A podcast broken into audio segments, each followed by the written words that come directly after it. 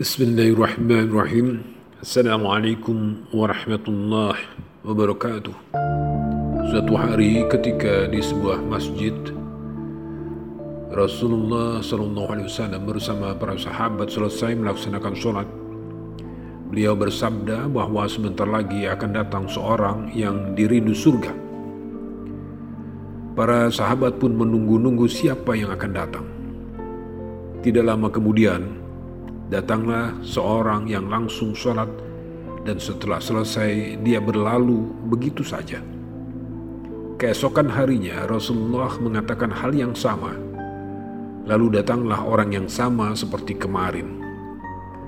Kejadian ini berulang sampai tiga kali. Salah satu sahabat Rasulullah yang bernama Abdullah bin Amr penasaran dengan amalan yang dirindu surga itu Orang tersebut dari suku Badui. Sebut saja namanya si Fulan. Rasulullah Shallallahu Alaihi Wasallam mengizinkan Abdullah bin Amr untuk mengikuti Fulan dan mencari tahu apa saja amalan si Fulan sampai dia dirindu surga. Rasa penasaran yang terus menghantui Abdullah bin Amr mengantar dia sampai ke rumah si Fulan. Setibanya di rumah si Fulan, dia mengetuk pintu dan Fulan membukakannya. Sahabat Abdullah bin Amr mengatakan bahwa dia sedang ada masalah dengan orang tuanya sehingga dia minta izin kepada Fulan untuk menginap di rumahnya selama tiga hari. Si Fulan dari suku Badui ini tidak berpikir panjang dan langsung menerima Abdullah bin Amr untuk menginap di rumahnya Beliau menginap di rumah Fulan selama tiga hari untuk mengamati amalan yang membuat Fulan ini dirindu surga. Selama tiga hari, Abdullah bin Amr mengamati semua gerak-gerik Fulan. Tapi dia tidak menemukan amalan khusus yang dilakukan Fulan. Amalan yang dilakukan cenderung biasa saja. Dan Abdullah bin Amr Rasa amalannya sama saja dengan dirinya.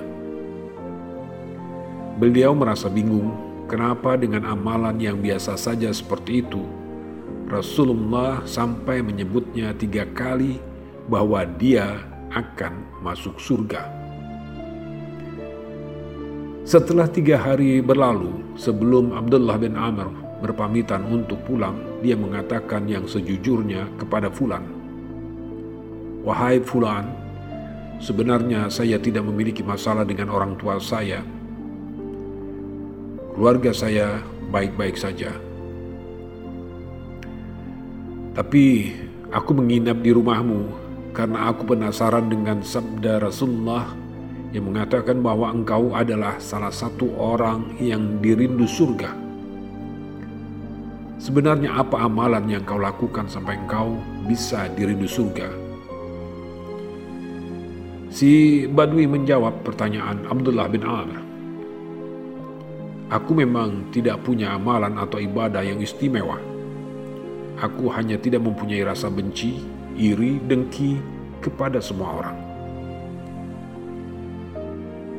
Yang pada intinya, si Fulan ini sebelum tidur memaafkan kesalahan orang-orang yang ada di sekitarnya.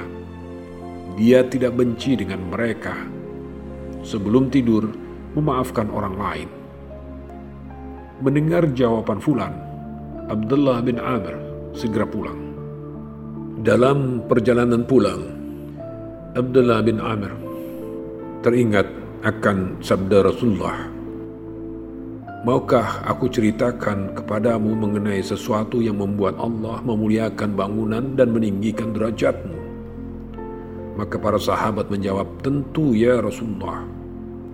Kemudian Rasulullah bersabda, "Kamu harus bersikap sabar kepada orang yang membencimu, kemudian memaafkan orang yang berbuat zalim kepadamu, memberi kepada orang yang memusuhimu, dan juga menghubungi orang yang telah memutuskan silaturahim denganmu." Abdullah bin Amr telah mendapat pelajaran yang sangat luar biasa.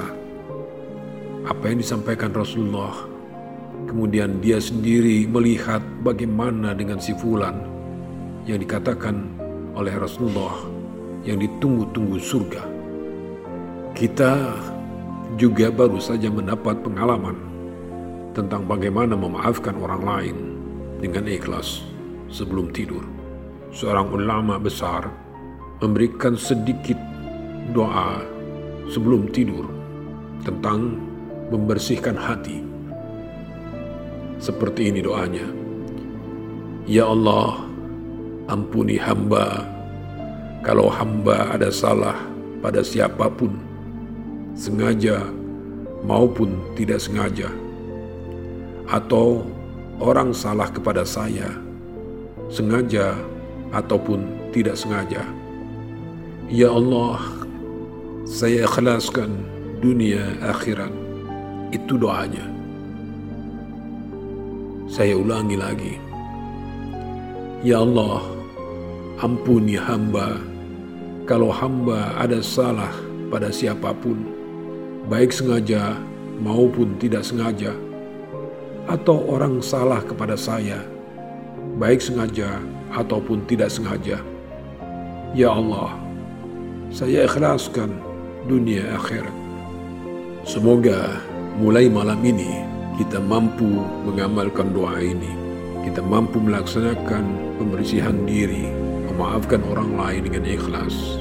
Saya Edias Abdullah.